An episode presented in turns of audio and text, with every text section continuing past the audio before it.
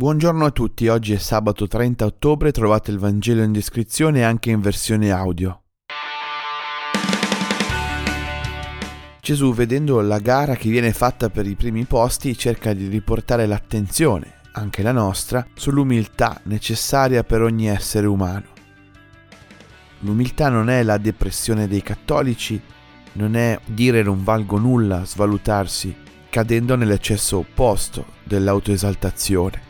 Umiltà deriva da humus, suolo, e tenere i piedi per terra, avere una giusta percezione di sé, pregi e difetti.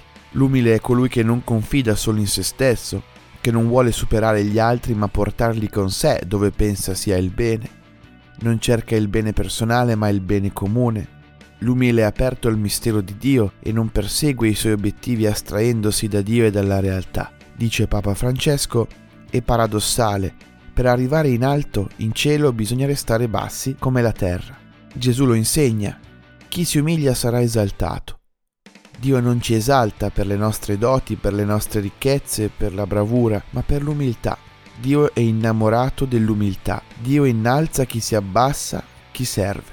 E così è stato con l'umile Maria, la quale, come ripete il Magnificat, a sé non attribuisce altro e non ricerca altro che il titolo di serva.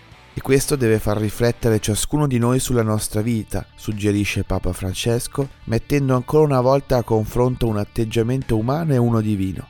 Il bisogno di affermarsi, di essere lodato e primeggiare, con la capacità invece di servire, ascoltare, tacere e fare un passo indietro, disinnescando e non alimentando con le chiacchiere, litigi e discussioni.